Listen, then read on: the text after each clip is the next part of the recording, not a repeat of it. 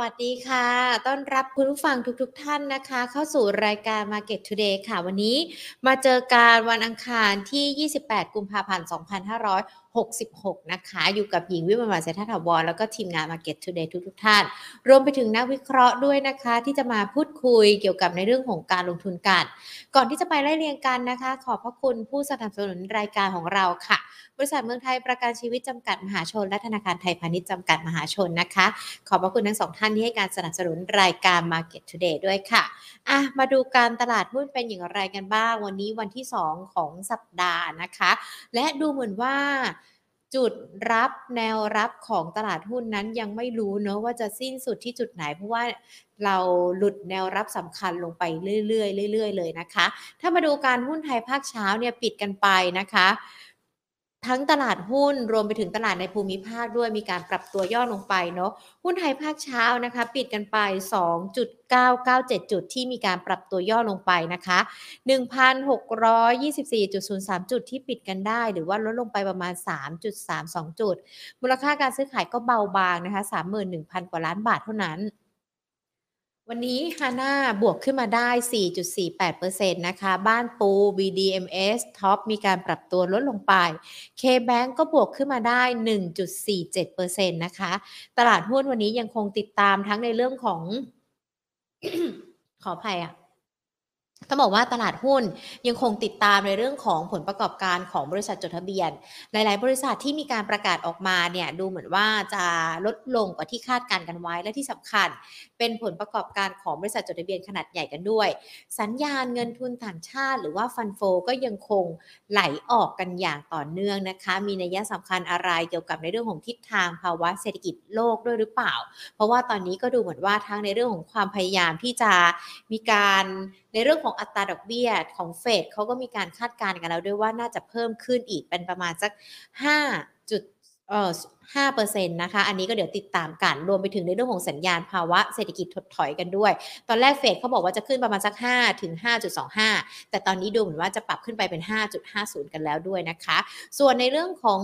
ภาวะเศรษฐกิจถอยกลับมาอีกครั้งหนึ่งแล้ว เราได้ยินคำนี้กันแล้วด้วยนะคะ ดังนั้นเดี๋ยวเป็นประเด็นที่ต้องติดตามกัน เงินบาทของบ้านเราก็ยังคงอ่อนค่ากันด้วยนะคะ เมื่อวานนี้เงินบาทมีการปรับตัวอ่อนค่าลงนะคะ ในช่วง 2 เดือนด้วย ซึ่งถ้าเรามาดูการเดือนกุมภาพันธ์เดือนเดียวนะคะ เงินบาทอ่อนค่ากันไป 2 บาท 10 สตางค์แล้ว หรือว่าอ่อนค่ากันไป 6%กันแล้วด้วย ตอนนี้บาทมันอยู่ที่ประมาณสัก 35 บาท ต้นปีมันอยู่แค่ประมาณสัก 33 บาทเท่านั้นนะคะ ซึ่ง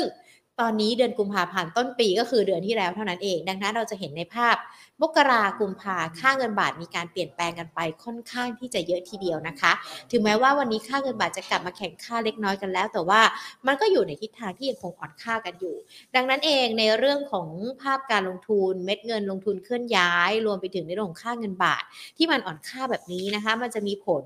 ต่อในเรื่องของการลงทุนอย่างไรกันบ้างแล้ว ตลาดหุ้นของเรามันยังคงปรับตัวย่อลงไป ลึกกว่านี้ด้วยหรือเปล่านะคะ เดี๋ยววันนี้คุยกันกับคุณอาภพรแสวงพระผู้อำนวยการบริหารฝ่ายวิจัย หลักทรัพย์จากบริษัททรัพย์ DBS Wicker ประเทศไทยค่ะ สวัสดีค่ะ คุณอาภพรค่ะค่ะ สวัสดีค่ะค่ะ เราดูตลาดหุ้นไทยนี่ปรับตัวลดลงเรื่อยๆเลยนะคะ พี่ใหม่ขายังไม่รู้เลยว่าจุดรับต่อไปเนี่ยจะเป็นจุดไหนกัน ประเมินสถานการณ์ภาพรวมกันยังไงก่อนดีคะกับตลาดหุ้นไทยอะค่ะ คือตอนนี้เนี่ยเอ่อเรียกว่ามีการปรับฐานในระดับหนึ่งแล้วทีนี้สิ่งที่ต้องติดตามต่อก็คือเรื่องของอการลดพอร์ตการลงทุนของต่างชาติเนาะเพราะว่าก่อนหน้านี้เนี่ยช่วงช่วงปลายปีที่แล้ว เราเรามีอานิสงส์จาก Santa effect นิดหนึ่งแล้วก็พอมาต้นปีก็ขยับขึ้นมาได้ในช่วงเดือนมกราเพราะว่ามีเรื่องของมาตรการกระตุ้นนะคะของรัฐบาล ทีนี้พอต่ออ่าแล้วก็มีเรื่องของจีนเปิดประเทศ ซึ่งเปิดไปเมื่อวันที่ 8 มกราเพราะฉะนั้นอ่าปลายปีที่แล้วต่อเนื่องจนถึงเดือนมกราเนี่ยก็เป็นช่วงเวลาที่เหมือนกับว่ายังเข้ามาสะสมหุ้นอยู่ แต่พอกุมภาถึงตอนนี้เนี่ยอ่าก็ขายไปประมาณ 4 0,000 ล้านก็ถือว่าเยอะเหมือนกัน เพราะว่า price in เรื่องของอาข่าวบวกต่างๆ นี่มันก็มีปัจจัยที่อ่อก่อนหน้านี้เนี่ย คลายกังวล แต่ว่ากลับมากังวลมากขึ้นก็คือเรื่องดอกเบี้ยของอเมริกาที่อาจจะปรับขึ้นมากครั้งกว่าที่คาดเอ่อบอลยิวของสหรัฐเนี่ยสองปีขึ้นมาจากสี่เปอร์เซ็นตอนต้นต้นเดือนกุมภาณปัจจุบันเนี่ยอยู่ที่สี่จุดแปดในหนึ่งเดือนขึ้นมาแปดสิบบิบเนี่ยก็ถือว่าเยอะเหมือนกัน เพราะฉะนั้น ก็เลยจะมีโฟลส่วนหนึ่งเนี่ยไหลกลับเข้าไปในตลาดบอล US อีกประการหนึ่งคือผลประกอบการไตรมาสสี่กับปี 2022 ที่ออกมาตอนนี้น่าจะสักประมาณ 8-90%เนี่ย ส่วนใหญ่แย่กว่าคาดค่ะที่ดูตัวเลขล่าสุดคือของปี 2022 ก่อนหน้าเราคาดว่า net profit จะโตประมาณอ่าเลขสองหลัก ตอนนี้ลบอยู่ประมาณ 9-10%อืมค่ะยังไม่จบ สุดท้ายท้ายสุดคือ พอแบงก์ไฟแนนซ์ประกาศงบเห็น provision ตกใจกันทั้งตลาด เพราะว่าดูว่า โอ้โห กลายเป็นว่าสถาบันการเงินให้ guidance ว่าปี 2023 นี้เนี่ย จะตั้งสำรอง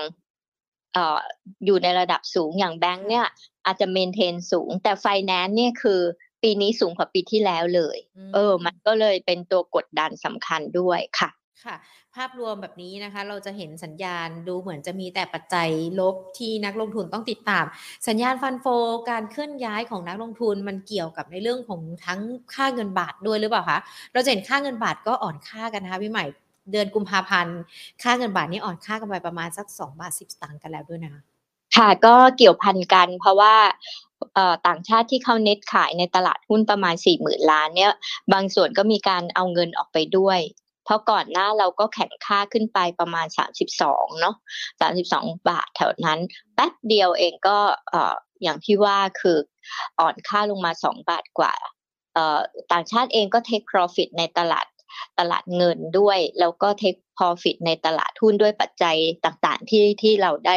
กล่าวไปนี่แหละค่ะค่ะอืม พี่ใหม่ค่ะฟันโฟมันมีส่วนสำคัญหรือว่ามันมีนัยยะสำคัญอะไรกับตลาดหุ้นไทยหรอคะ ที่พอเวลานักลงทุนต่างชาติเขามีการขนเงินออกไปกันดัชนีของเราก็อาจจะได้รับอนิสงหรือว่าได้รับผลกระทบในเรื่องนี้ค่ะ คือก็ก็มีผลกระทบในด้านของ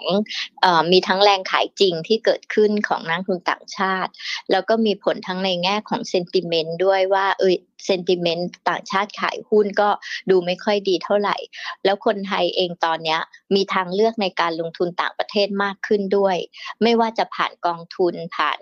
เอ่อเรื่องของหุ้นรายตัว ETF เนี่ยเอ่อก็สามารถที่จะเอ่อออกไปลงทุนข้างนอกได้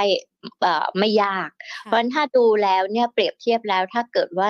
ต่างชาติเล็งเห็นแล้วว่า เอ้ย ตลาดไทยพอละใกล้พันเจ็ดน่าจะ fully value ละเต็มมูลค่า take profit ก่อนดีกว่าอะก็เฮโลกัน take profit กันทั้งตลาดอะค่ะเออก็เออเอ่อในแง่ของรายย่อยอาจจะมีการกลับเข้าไปซื้อบ้างเพราะมองว่าแบบเอ้ย เข้าไปเก็งกำไรเล่นเด้งอะไรเงี้ย แต่ปรากฏว่าที่ผ่านมาก็ไม่ค่อยเด้งเท่าไหร่เนาะค่ะอันนี้ก็ก็เออมีผลทั้งในแง่โดยตรงแล้วก็เซนติเมนต์ค่ะค่ะ แล้วอะไรที่จะทำให้ต่างชาติกลับเข้ามาเหมือนเดิมล่ะคะตอนนี้ก็คือรอดูว่าท่องเที่ยวไทยที่เราคิดว่าจะฟื้นตัวดีเป็นดับเบิลปีนี้เนี่ย ดูโมเมนตัมแล้วเนี่ยเอ่อดีได้จริงอย่างที่คาดการไว้เอาไหม หรือไม่เนาะแล้วก็ดุลบริการเป็นยังไง อันนี้ถ้าหากว่าอันนี้คือภายในนะเป็นเป็นปัจจัยภายใน เราถ้าเป็นไปเช่นนั้น หรือว่าดีกว่าที่เราคาดกันเอาไว้เนี่ยก็มีโอกาสที่โฟลจะกลับเข้ามากับอีกประเด็นหนึ่งอันนี้เป็นเรื่องสำคัญเลยก็คือเมื่อไหร่ก็ตามที่เฟดส่งสัญญาณว่าอัตราดอกเบี้ยของสหรัฐเนี่ยใกล้ที่จะพีคแล้วคือใกล้จะยุติการขึ้นดอกเบี้ยแล้วเนี่ยซึ่งตอนนี้ในตลาดเขาประเมินว่า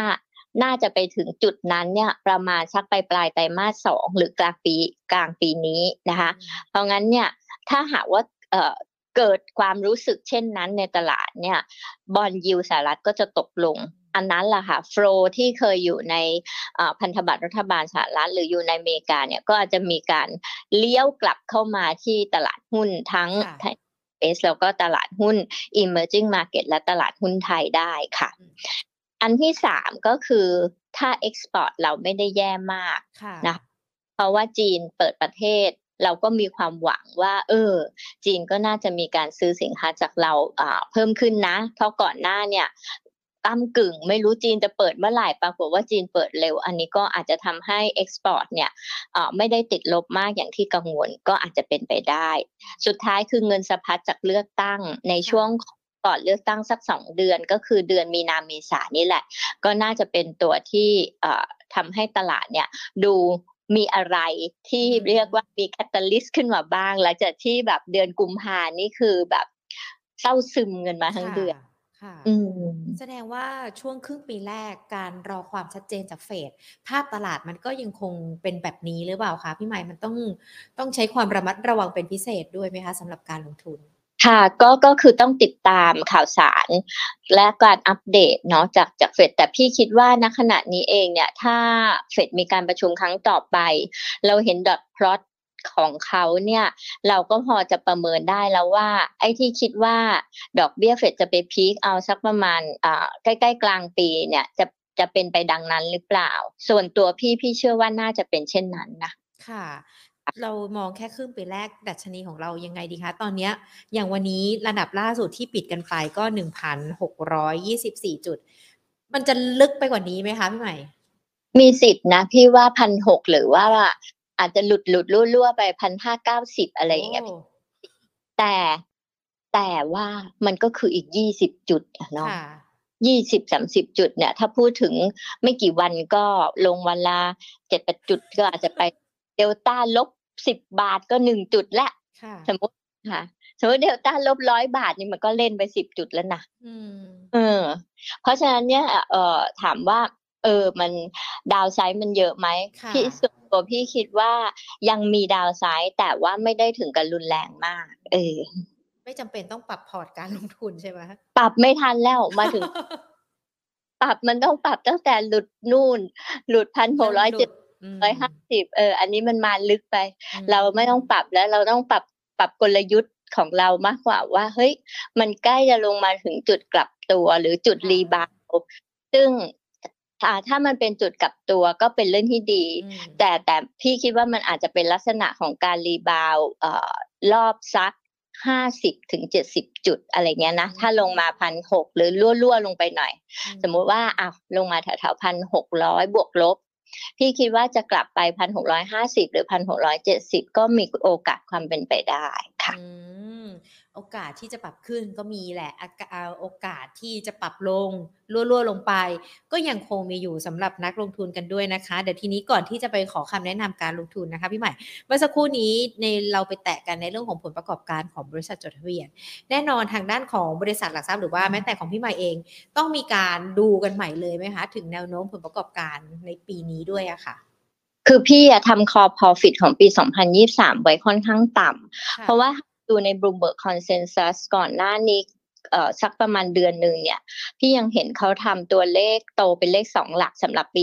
2023 แต่ส่วนตัวพี่ที่พี่ทำเนี่ยพี่ทำโต5%สำหรับปีนี้ค่ะเพราะงั้นเอ่อพี่ก็คิดว่าในในส่วนของทาง DBS เองของเอ่อที่พี่ทำตัวเลขเนี่ยไม่น่าจะเปลี่ยน พี่ก็จะเมนเทนไว้ที่เอ่อโต5%ไปก่อนค่ะ สำหรับปีนี้เนาะค่ะค่ะห้าเปอร์เซ็นนี้ภายใต้เศรษฐกิจของเราในปีนี้เติบโตด้วยใช่ไหมตาม3.2%ค่ะสามจุดสองเปอร์เซ็นสำหรับ GDP นะคะ ทีนี้เราใช่มองกันปัจจัยต่างประเทศอะเราติดตามกันทั้งในเรื่องของเฟดทั้งในเรื่องของค่าเงินกันด้วย รวมไปถึงปัจจัยในบ้านเราก็มีกันทั้งการส่งออก แล้วก็เงินสะพัดในเรื่องของการเลือกตั้ง พอเรามองแล้วปัจจัยติดตามกับปัจจัยสนับสนุนที่จะมา มีผลต่อการลงทุนดูปัจจัยลบมันเยอะกว่าป่ะคะพี่ใหม่ ลบอะมันเยอะ แต่ว่าลบ price in ไปแล้วจากการที่อินเด็กซ์ขึ้นไปใกล้พันเจ็ดแล้วลงมาพันหกร้อยี่สิบเนี่ยมันก็เท่ากับ price in ไปแล้วประมาณสักเจ็ดแปดสิบจุด ส่วนดาวไซด์ถ้าสมมุติว่าเรามองลงมาที่พันหกร้อยบวกลบ ดาวไซด์อีกประมาณยี่สิบถึงสามสิบจุดณวันเนี้ยพี่คิดว่า downside น้อยกว่า upside ก็คือ downside อยู่ที่ยี่สิบสามสิบจุด ส่วน upside ถ้า rebound กลับไปพันหกร้อยห้าสิบพันหกร้อยเจ็ดสิบก็คือ upside ห้าสิบถึงเจ็ดสิบจุด ลงมาที่พันหกร้อยบวกลบ พี่ก็คิดว่าเป็นจุดที่น่าสนใจสำหรับการเก็งกำไรรอบใหม่อืมแต่ต้องไม่มีปัจจัยหรือว่ามีปัญหาอะไรเข้ามากระทบกระทั่งให้เออแยกมันใช่อีกอันหนึ่งนะที่ upside risk ส่วนตัวพี่มองคือว่าถ้าสมมติว่าราคาน้ำมันเด้งกลับขึ้นไปสักประมาณ 95ถึง100 เหรียญ ซึ่งเดือนมีนาเนี่ยต้องลุ้นดูว่าจะไปไหม เพราะว่า ทางฝั่งของรัสเซียเนี่ยเขาปรับลดปริมาณการส่งออกน้ำมันลง 5 0 0แสนบาร์เรลค่ะซึ่งบางคนบอกว่าเฮ้ยรัสเซียก็ไม่ได้ขายให้กับเอ่อประเทศต่างๆ มาตั้งแต่เกิดเอ่อสงคราม แต่จริงๆกลายเป็นว่าเอ่อรัสเซียก็ยังทำการค้าน้ำมัน แล้วก็ก๊าซกับบางประเทศ เช่นจีน อินเดีย ในปริมาณที่ที่ไม่น้อย เพราะงั้นถ้าเกิดเขาคัด production หรือว่าคัดการส่งออกลงเนี่ยน่าจะมีผลให้ราคาน้ำมันเนี่ยขยับขึ้นมาได้ เพราะว่าอย่างเอ่อทางฝั่งของ House House ใหญ่ๆ อย่าง Goldman Sachs เองเนี่ยเขามี forecast ว่าราคาน้ำมันอาจจะเด้งกลับไปที่ประมาณร้อยเหรียญในประมาณ2-3เดือนข้างหน้านี้ได้เหมือนกันค่ะแต่จีนเปิดประเทศแล้วก็รัสเซียคัด production ค่ะอะก็ติดตาม อันเนี้ย หุ้นพลังงานบ้านเราซึ่ง Market Cap มันใหญ่ 20%ของตลาดเนี่ย ถ้ากลุ่มพลังงานกลับมาเด้งขึ้นเนี่ย ตลาดก็มีสิทธิ์รีบาวได้ค่ะก็จะเข้ามาช่วยได้เพราะว่าเป็นหุ้นในกลุ่มขนาดใหญ่ด้วย ดังนั้นอย่างที่พี่ใหม่บอกไปว่าถ้าเราดูกันมองตลาดหุ้นอาจจะเป็นจุดกับตัว หรือว่าจุดรีบาวที่เราติดตามกัน น่าจะเก่งกำไรได้ระยะสั้น ถ้าเราจะเก่งกันตอนนี้มันมีกลุ่มไหน หรือว่าตัวไหนเข้าไปเก่งได้หรอคะพี่ใหม่ ก็ถ้าดูตามธีมเนาะธีมท่องเที่ยวก็ยังเป็นธีมที่ที่โอเคอยู่ แล้วก็หุ้นอย่างเช่น AOT BDMs CPN พวกเนี้ยถอยลงมานะคะอ่าหลังจากที่ถูก take profit ไปก็ก็เป็นจังหวะที่น่าสนใจสำหรับการเก็งกำไรรอบใหม่บนอินเด็กซ์ที่ประมาณ 1,600 จุดบวกลบค่ะ อันนี้ธีมที่หนึ่งค่ะทีมที่เลือกตั้งเงินสะพัด CPO Com7 อ่าก็เป็นตัวที่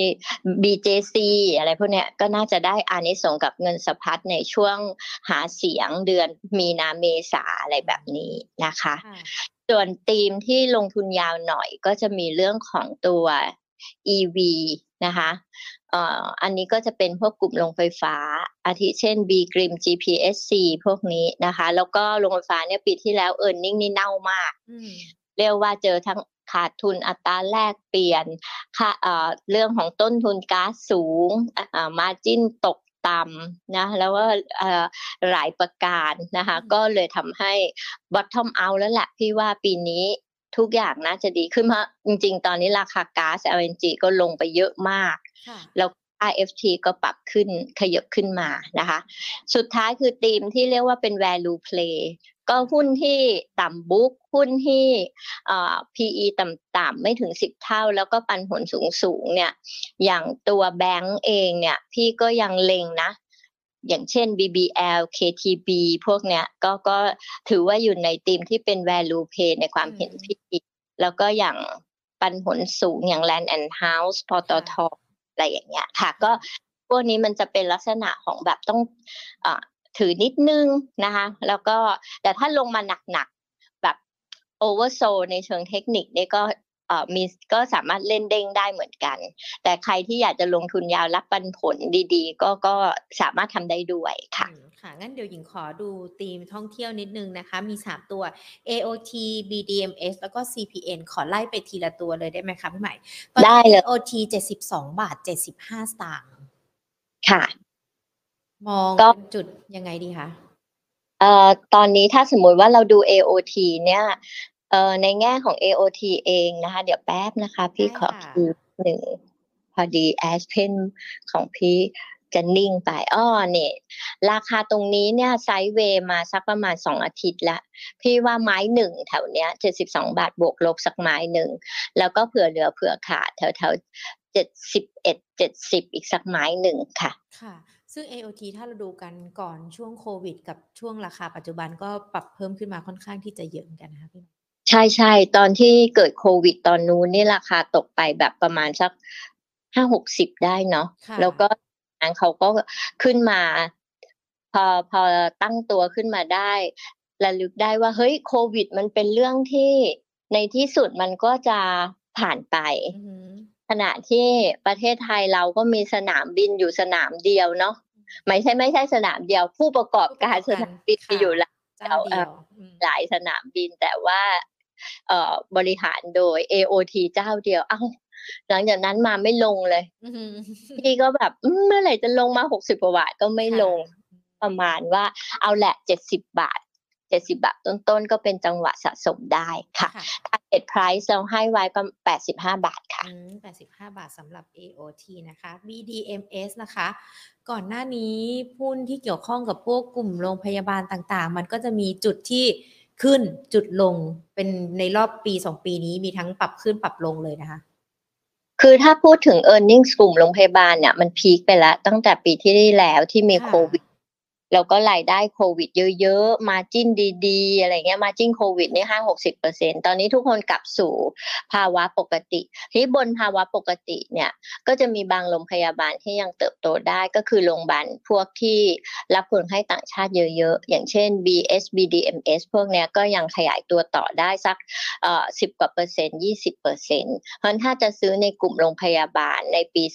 2023ต่อถึง2024เนี่ยโรงที่เอ่อน่าสนใจก็จะเป็นโรงพยาบาลพรีเมียมนะคะอืมเราก็เลือก BDMs เพราะว่าเอ่อหนึ่งก็คือราคาหุ้นเขาก็มีการพักตัวลงมาหลุด 30 ลงมาแล้วมีอัพไซด์อันที่สองคือเครือข่ายเขาก็มีเยอะตอนนี้มี 59 โรงพยาบาล แล้วก็เป็นทั้งโรงพยาบาลที่พรีเมียมแพงก็มีระดับกลางก็มีรับคนไข้ประกันสังคมก็มีก็เรียกว่าครอบคลุมค่ะ ค่ะ ราคา 28 บาท 25 สตางค์นี่เข้าได้ไหมคะ หรือว่าอาจจะต้องรอรอมาอีกสักไม้หนึ่งก่อนตอนนี้ ค่ะพี่ว่าเออเราน่าจะแบ่งไม้เนาะแถวๆนี้ก็อ่าสักไม้หนึ่งแล้วก็อีกสักไม้หนึ่งถ้าไหลลงไปแถวๆยี่สิบหกบาทบวกลบค่ะ อืมค่ะ อีกตัวหนึ่งในกลุ่มทีมท่องเที่ยวที่เมื่อสักครู่นี้พี่ใหม่แนะนำ CPN หรือเปล่าคะใช่ค่ะ CPN เนาะค่ะ ก็งบก็ออกมาดีทีเดียว แต่ว่าราคาหุ้นสวนทาง เพราะว่าโดน sell on fact ไปจากก่อนหน้าที่ราคาขึ้นมาตั้งเยอะนะ แล้วก็เออราคาก่อนหน้าเนี่ยขึ้นไปเรียกว่า upside เหลือน้อยละ peak ที่เจ็ดสิบห้าห้าสิบ target ของเราอยู่เจ็ดสิบแปดก็ก็เรียกว่า upside ไม่เหลือ แต่ว่าถ้าถอยลงมาตรงเนี้ย ต่ำกว่าเจ็ดสิบลงมาเนี่ย upside เริ่มเปิดเนาะแล้วก็ถ้าได้สัก 67 68เนี่ยก็จะยิ่งดีนะคะ เพราะฉะนั้นก็คือเอ่อลงมาที่ 60ปลายปลายๆเนี่ยเราก็คิดว่าสเอ่อน่าจะสะสมได้อืมค่ะค่ะธีมที่เกี่ยวข้องกับการท่องเที่ยวเนี่ยดูเหมือนว่าเราจะเข้าไปลงทุนกันได้เรื่อยๆ เพราะว่าในเรื่องของการท่องเที่ยวของบ้านเราเนี่ยก็จะฟื้นขึ้นเรื่อยๆเรื่อยๆรับในเรื่องของจีนที่เปิดประเทศกันด้วย รับนักท่องเที่ยวกันด้วย แต่ธีมที่สองที่เมื่อสักครู่นี้เราคุยการเลือกตั้งเงินสะพัด อันนี้จะค่ะต้องเป็นในช่วงของแค่การเลือกตั้งหรือเปล่าคะพี่ใหม่ก็เอ่อในช่วงเลือกตั้งเนี่ยมันก็จะเป็นอะไรที่เด่นอืมเด่นหน่อย แต่พอหมดเลือกตั้งไปแล้วเนี่ย มันก็อาจจะเอ่อฟุบไปนิดนึงเออแต่ถ้าหากว่าลองเทอมถ้าเศรษฐกิจโตได้ปีละประมาณสามเปอร์เซ็นกว่าสามเปอร์เซ็นกว่า แล้วเอ่อหุ้นพวกเนี้ยเอ่อก็ยังจะเติบโตได้ตามเศรษฐกิจประกอบกับม เอ่อเขาก็ไปลงทุนในต่างประเทศด้วยค่ะโดยเฉพาะประเทศเพื่อนบ้านที่มีโอกาสที่จะเอ่อเติบโตสูง เพราะว่าเศรษฐกิจยังแบบว่าเอ่อ GDP ยังต่ำๆอยู่อะเนาะแล้วก็มีโอกแล้วก็มีทิศทางที่จะขยายตัวต่อได้อย่างเงี้ยอืมก็คือโตทั้งจากภายในประเทศและต่างประเทศค่ะ แต่ถ้าพูดถึงความเอ่อคึกคักอะมันก็อาจจะคึกคักที่สุดละช่วงเลือกช่วงช่วงนี้อั ดใช่ใช่ค่ะค่ะอะมีคุณผู้ชมสอบถามมานะคะ พี่ใหม่ติดตามเราสองคนกันอยู่คุณเกษณีนะคะ ขอเป้า BDMs นิดนึงค่ะว่า ให้เป้าไว้ที่เท่าไหร่ รวมไปถึงตัว CPN ด้วยค่ะ ค่ะ BDMs ตอนนี้เนี่ยทาง DBS ให้ target price เอาไว้ 34 นะคะ แล้วก็ CPN ให้ไว้ 78 ค่ะ ค่ะอะก็มาที่หมวด เลือกตั้งกันต่อนะคะ CPO CPO เนี่ยแน่นอนเราจะเห็นความผันผวนของราคา แล้วก็มีการติดเขาเรียกว่าท็อปไฟการซื้อขายกันมาอย่างต่อเนื่องเลยนะคะ แล้วส่วนมากก็จะเป็นการขายกันด้วยนะคะ มันมองทิศทางหรือว่าอนาคตยังไงดีคะสำหรับ CPO ณราคาปัจจุบัน 62 บาท 25 สตางค์ค่ะพี่ว่าเอ่อตัวธุรกิจเขาเนี่ยเรื่องของ cash flow เนี่ยถือว่าเสถียรแล้วก็ดีมาก ๆ เพราะเขาขายเป็นเงินสด เนาะขณะที่ในส่วนของเอ่อตัว คือเขาไม่มีลูกหนี้การค้า แต่เขามีเจ้าหนี้การค้า อันเนี้ยบ่งชี้ถึงสภาพคล่องที่ดีมาก ๆของตัว CPO ค่ะเอ่อเรื่องสภาพคล่องไม่น่ามีปัญหา ส่วนเรื่องของเอ่อการเติบโตของธุรกิจ ด้วยว่าฐานเขาใหญ่ใหญ่มากๆ เพราะฉะนั้นไอ้ที่จะโตแบบว่าก้าวกระโดดต่อเนื่องหลาย ๆ ปีมันก็คงคงไม่ใช่ แต่ก็ยังสามารถที่จะเติบโตได้นะคะ ซึ่งเอ่อในในในปีนี้เองเนี่ยเราก็มองว่ากำไรของ CPO ก็ยังน่าจะโตเป็นเลขสองหลัก เพราะว่าถึงตรงนี้เนี่ยเขาก็ยังไม่ได้อ่อกลับไปดี ยังไม่ได้กลับไปเติบโตในอัตราดีๆ เหมือนกับก่อนโควิด เพราะนั้นมันเกิดกับว่ามันก็ยังมีรูมที่จะฟื้นตัวหรือ recover ราคาหุ้นลงมาตรงเนี้ยนะคะ60 บาทต้นๆพี่ว่าก็ทยอยซื้อสะสมสักหนึ่ง step ส่วนอีกหนึ่ง step เนี่ยบางคนอาจจะมองลึกไปถึง low low เดิมแถวแถวห้าสิบห้าบาทบวกลบ อันนั้นเราก็อาจจะเตรียมตังค์ไว้อีกสักไม้หนึ่งตรงนั้นก็ได้ แต่ถ้าไม่มีห้าสิบห้าแล้วเขา กลับขึ้นไปยืนเหนือหกสิบห้าบาทได้อย่างมั่นคงเนี่ย เราอาจจะต้องไปซื้อแถวแถวหกสิบห้าเพิ่มนะครับค่ะส่วนเอ่อราคาเป้าหมายของ CPALL นะคะก็เอ่อยังอยู่ที่ประมาณ 80 บาทค่ะ อันนี้คือเป็น one year target นะคะค่ะโอ้ก็ยังมี room ให้ขึ้นอีกเยอะเลยนะคะ จากราคาปัจจุบันค่ะ COM7 ราคาพี่ใหม่ COM7 เนี่ยก่อนหน้านี้ก็ห่วงเนาะว่า เอ๊ะ ในอเมริกเอ้ยในในเมืองจีนเนี่ยได้ข่าวว่าตอนนั้นเขาเอ่อผลิตตัวอ่าไอโฟนได้น้อยลงแล้วเขาจะส่งค่ะ COM7 ได้ไหม แต่ปรากฏว่า เอ่อ earning ไตรมาสสี่ออกมาก็ดีมาก ๆ outlook ไตรมาสหนึ่งที่เอ่อที่เขาให้ guidance ก็ยังไปได้ดี พี่ว่าก็ยังเป็นอะไรที่สามารถที่จะเข้าไปเอ่อซื้อเก็งกำไรหรือว่าจะเอ่อซื้อเล่นรอบได้ค่ะอืม ราคาเป้าหมายตรงนี้เรามองเท่าไหร่คะ จากปัจจุบัน 31 บาทค่ะพี่ใหม่สักครู่นะคะ พอดีได้เครื่องแข็งๆอยู่นิดนึงอ้าวได้ค่ะ ไม่ขยับ เดี๋ยวเดี๋ยวเดี๋ยวกลับมาตอบ แปะไว้ในก่อนสำหรับ COM7 แปะไว้ BJC อีกหนึ่งตัวที่จะได้รับอันนี้ส่งส์จากการเลือกตั้งค่ะ BJC เนี่ยก็จะเป็นส่วนเอ่อเป็นสอง part part หนึ่งก็จะเป็นเอ่อ เออก็คือเป็นพวกอุปโภคบริโภคนะคะ เป็นในส่วนของ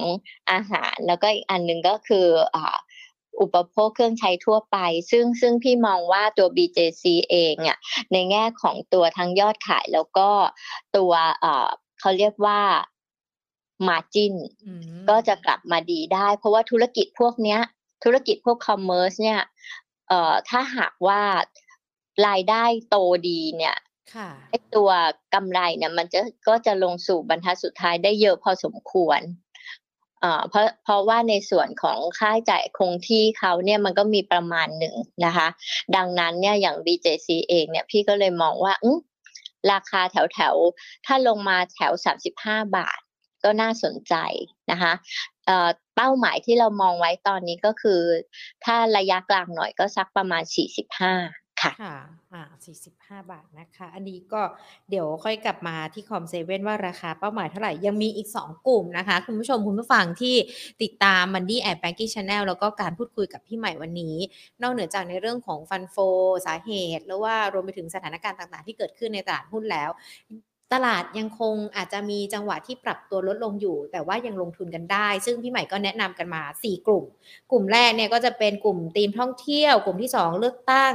กลุ่มที่ 3 เกี่ยวข้องกับ EV บีกิมกับ GPSC แน่นอนหุ้นที่เกี่ยวข้องกับโรงไฟฟ้าพลังงานช่วงที่ผ่านมามันก็ไม่ได้ถือกับไม่ได้ถึงกับว้าวใช่ไหมคะพี่ใหม่ ไม่เอ่อเออร์เน็งปีที่แล้วนี่เน่าอ่าค่ะ คือว้าวในทางด้านลบ คือเอา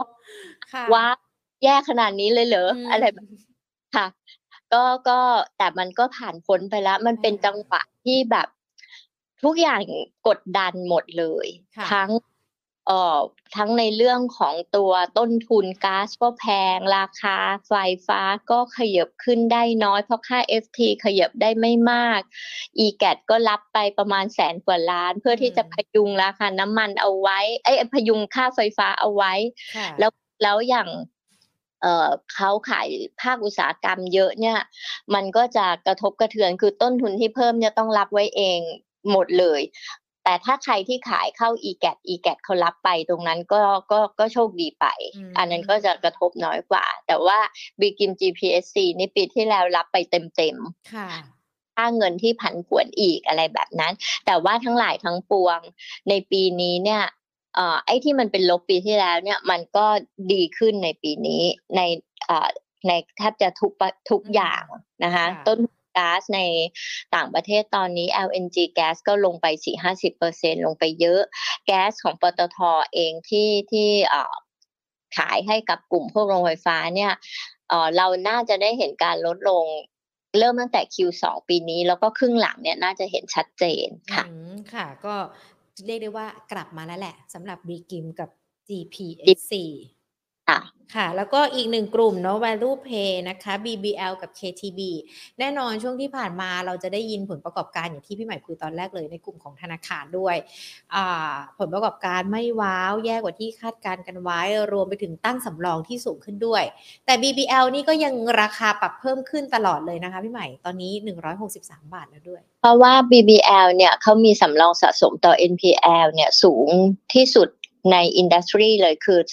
261เปอร์เซ็น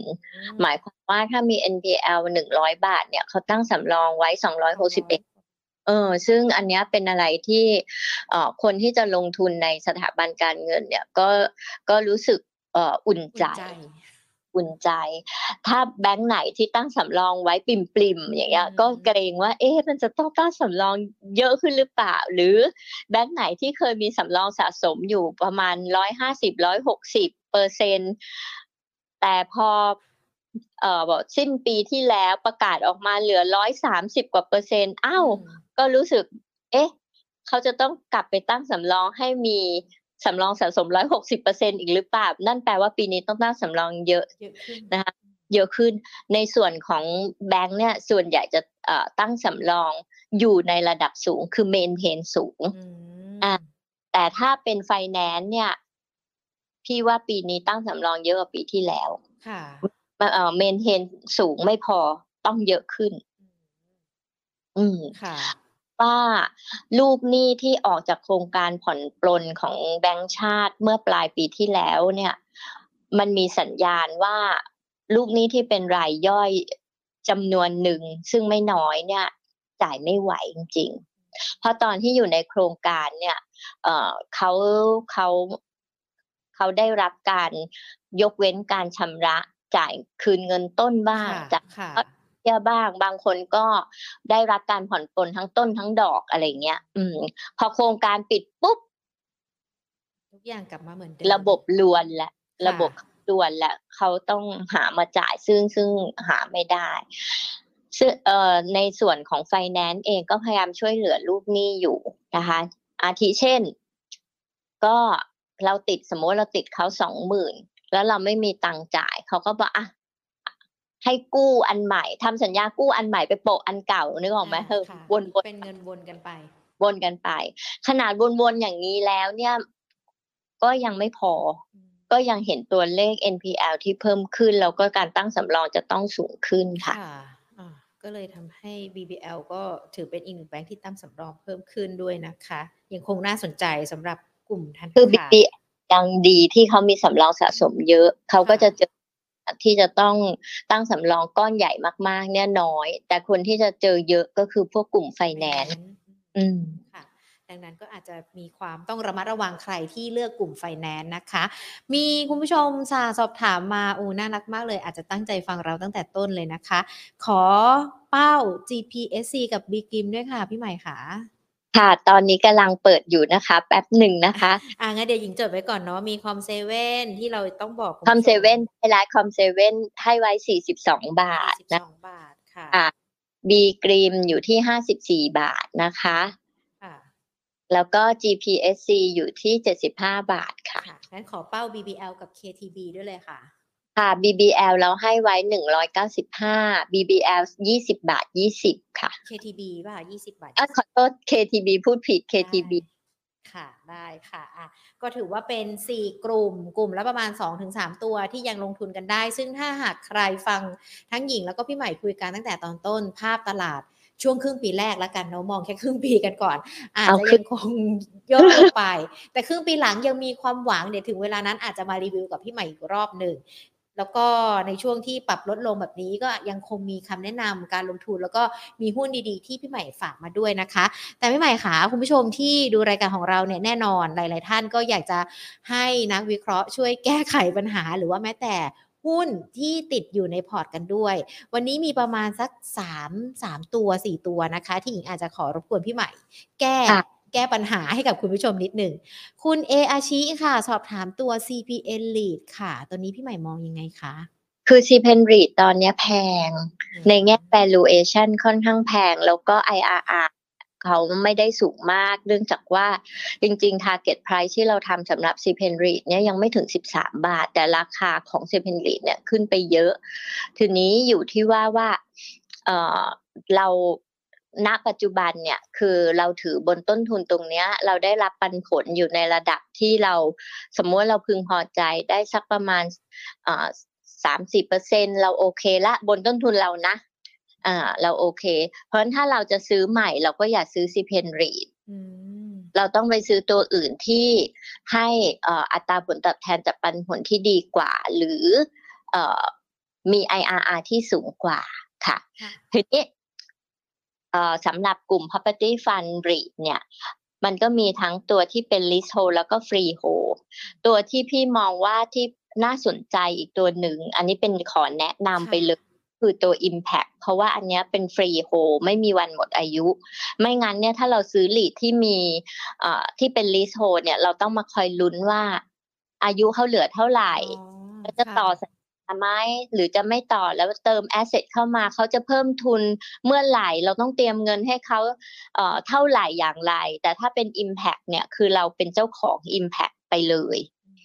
Dividend Yield เนี่ยน่าจะสักประมาณอ่าห้าเปอร์เซ็นต่อปีได้นะคะพี่ก็คิดว่า Freehold ที่ได้ปันผลเฉลี่ยประมาณ 5%ต่อปีเนี่ยถือว่าดีใช้ได้ลงทุนได้ค่ะ ค่ะอ่ามีตัวแนะนำมาฝากคุณเออาชิด้วยนะคะ ถ้ายังชอบในกลุ่มของรีดกันอยู่ หรือว่าแม้แต่อสังหาริมทรัพย์นะคะ คุณประภาวรินทร์ค่ะ ติด TLI อยู่แก้ยังไงดีคะโอ้ TLI นี่ต้องยาวนิดหนึ่ง เพราะว่าเอ่อตอนนี้เนี่ยราคาก็อาจจะยังไม่ได้กลับไปฟื้นเท่ากับช่วงก่อนโควิดเนาะแต่ไอยเอ่อช่วงไม่ใช่ก่อนโควิดค่ะช่วง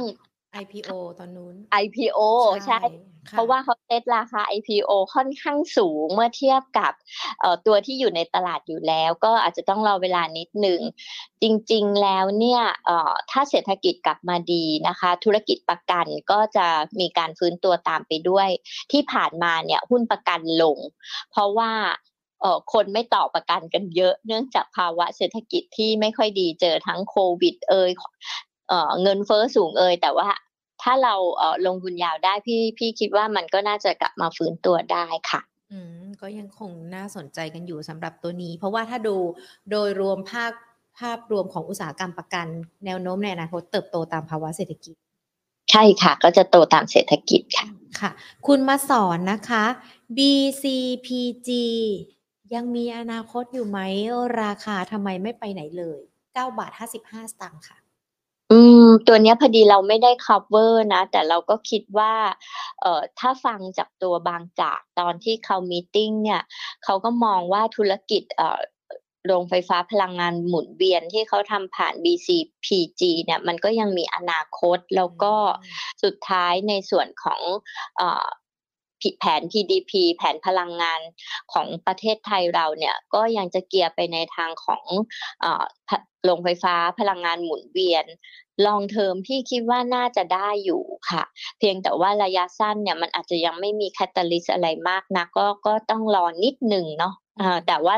ยังไงแผนพลังงานของประเทศไทยเนี่ยมันก็จะล้อไปกับโลกที่จะต้องไปสู่ Green Energy อยู่แล้วค่ะ ก็อาจจะรอจังหวะระยะเวลา แล้วก็สถานการณ์ที่มาดันให้หุ้นตัวนี้ปรับเพิ่มขึ้นนะคะ คุณซีใจหรือเปล่าคะขอแนวโน้มอิชิค่ะ อิชิโอเคเนาะเพราะว่าพี่ไปดูงบเขาแล้วเนี่ยเอ่อในแง่ของตัวธุรกิจเครื่องดื่มที่เขาทำเองขายเอง ไม่ยังไม่ได้ JV ไม่ได้เป็นส่วนของเอ่อที่ไม่ใช่บริษัทร่วมเนี่ยอืมก็เติบโตได้ตามภาวะเศรษฐกิจเนาะเป็น เลขหลักเดียว 5%หรือดีสุด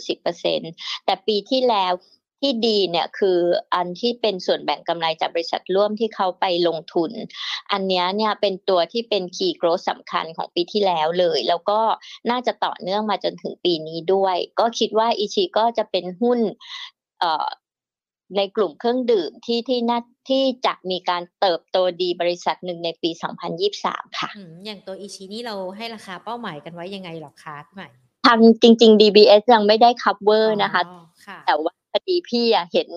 เอ่อคนเขาพูดถึงกัน พี่ก็เลย ไปติดตามฟัง analyst meeting เขาเท่านั้นเองค่ะค่ะอ่าได้ค่ะไม่เป็นไรค่ะ อันไหนที่ที่เราแนะนำคุณผู้ชมคุณผู้ฟังได้พี่ใหม่ยินดีแนะนำแน่นอนนะคะ คุณผู้ชมคุณผู้ฟังก็ไม่ต้องเสียใจไปเนาะอะมีอีกหนึ่งคำถามค่ะ สอบถามว่าวันนี้หุ้นในกลุ่มโรงพยาบาลเกิดอะไรขึ้นคะทำไมลงกันเกือบทุกตัวเลยสำหรับกลุ่มนี้คืออย่างโรงพยาบาลที่เอ่อรับคนไข้โควิดเยอะๆ โรงพยาบาลขนาดกลางเนาะอืมอาทิเช่นอ่า ตัวไล่ไปเลยนะ EKS BCS CSG ที่ไม่อะเอาเป็นว่าที่ไม่ใช่ BDMS กับอ่าที่เราแนะนำกันค่ะอ่าฮะที่ไม่ใช่ตัวใหญ่สองตัวเนี้ย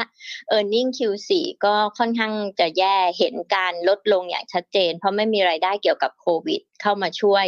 Margin ก็ลดลง เพราะว่า Margin โควิด มันเยอะมาก 5-60%เทียบกับ Margin ปกติที่ 20-30%เพราะฉะนั้นมันก็เลยเอ่อทำให้ผลประกอบการไตรมาส4เนี่ยหวบหายไปหวบห้าบางลงนี่กลับไปขาดทุนเลยค่ะทีนี้มาถึงเอาลุกปี 2023 เนี่ย ถ้าเทียบกับปีที่แล้วที่ในช่วงครึ่งปีแรก มันยังมีเรื่องของโควิดช่วยอยู่เนี่ย ปีนี้ไม่มีโควิดช่วยเยอะๆทั้งปีเนี่ย ยังไง earning ก็ drop 40 50 60เปอร์เซ็นต์แล้วแต่โรงพยาบาลอืมค่ะอะ ก็คือผลประกอบการนั่นเองที่ออกมานะคะ แล้วก็ไม่ได้มีแนวโควิดช่วยใช่อืมค่ะ อะ พี่ใหม่คะงั้นขออนุญาตให้พี่ใหม่ทิ้งท้ายนิดนึงดีกว่าการลงทุนที่ดูเหมือนจะอึดอัดอึดอัดแล้วก็ไม่ค่อยสบายใจสำหรับนักลงทุนด้วย เพราะต้องมาลุ้นเนอะว่ามันจะร่วงลงไปอีกเท่าไหร่ยังไง แนะนำนักลงทุนในช่วงนี้ตั้งสติตั้งมือตั้งมั่นรับกับการลงทุนยังไงดีคะ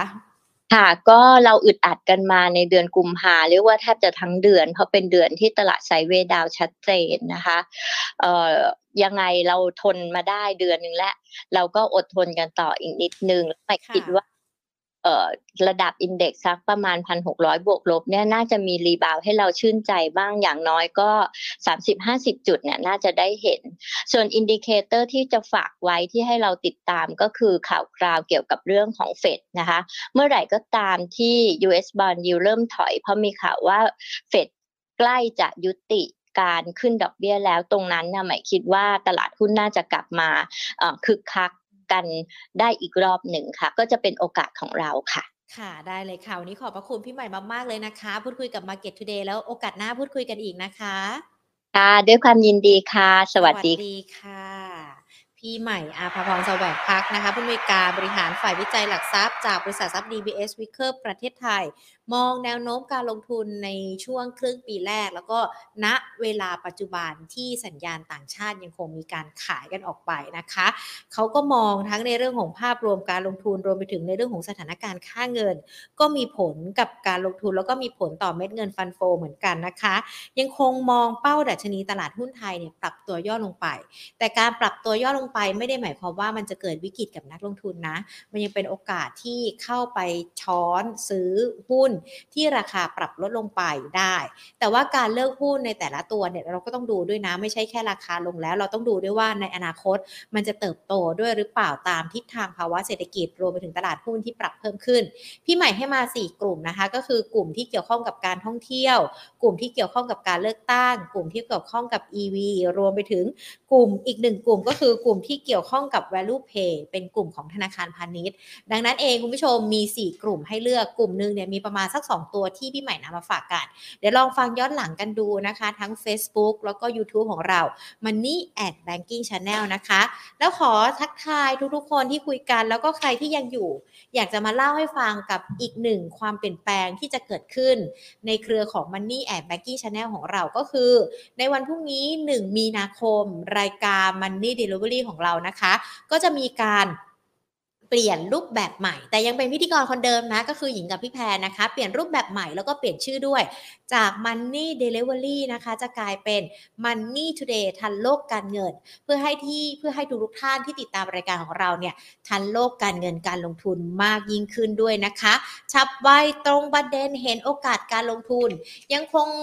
ออนแอร์การทางทีน A16 นะคะ วันจันทร์ถึงวันศุกร์4ทุ่มถึง4ทุ่มครึ่งเปลี่ยนชื่อรายการกันแล้วนะคะ ก็ยังคงปรับเปลี่ยนเนื้อหาให้เข้มข้นมากยิ่งขึ้นด้วย ดังนั้นคุณผู้ชมที่ติดตามการเป็นแฟนรายการการทั้ง Market Today อย่าลืมดูรายการ Money Today ของเราที่จะเกิดขึ้นในวันพรุ่งนี้กันด้วยนะคะ ทางทีน A16 4ทุ่ม แล้วก็เราก็ยังมีอีกหนึ่งรายการก็คือ Money Daily เนาะทางช่อง 9 ของเรานะคะ m c o s HD ช่อง 30 ตอน 10โมงเช้ากันด้วย ติดตามรายการของเราทุกๆ ช่องทางจะได้ไม่พลาดในเรื่องของการลงทุนด้วยนะคะ ทักทายทุกๆคนที่ติดตามการทั้ง Facebook แล้วก็ YouTube ค่ะ YouTube สวัสดีนะคะคุณพีรพงศ์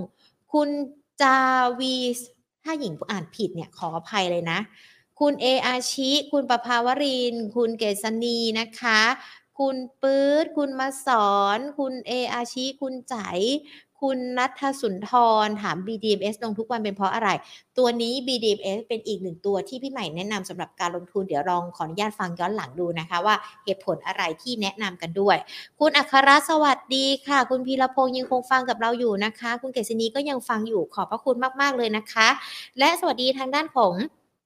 Facebook กันด้วยนะคะ สวัสดีคุณใหญ่ ๆ และอีกท่าหลาย ๆ ท่านที่ติดตามกันด้วย ใครที่ยังไม่ได้เป็นเพื่อนกันนะคะ กดไลค์กันที่ Facebook ของเรา Money at Banking Channel นะคะ หรือว่าแม้แต่จะ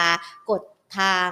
YouTube ของเรา Money and Banking Channel กด Subscribe กันไว้นะคะ ไม่พลาดการลงทุน ทั้งในเรื่องของ Market Today รวมไปถึงคลิปต่างๆ วิธีการต่างๆ ที่เรานำมาฝากกัน คุณเกษณีบอกว่าตามดูตลอดทางทีน N16 ทุกวัน ขอบพระคุณสำหรับการติดตามนะคะ เดี๋ยวพรุ่งนี้มาพบเจอการเปลี่ยนแปลงที่ยิ่งใหญ่สำหรับ Money Delivery ด้วยนะคะ ส่วน Market Today วันนี้หมดเวลาแล้วนะคะ เดี๋ยวพรุ่งนี้บ่ายสองกลับมาเจอกันเช่นเคย วันนี้ลากันไปก่อนนะคะ สวัสดีค่ะ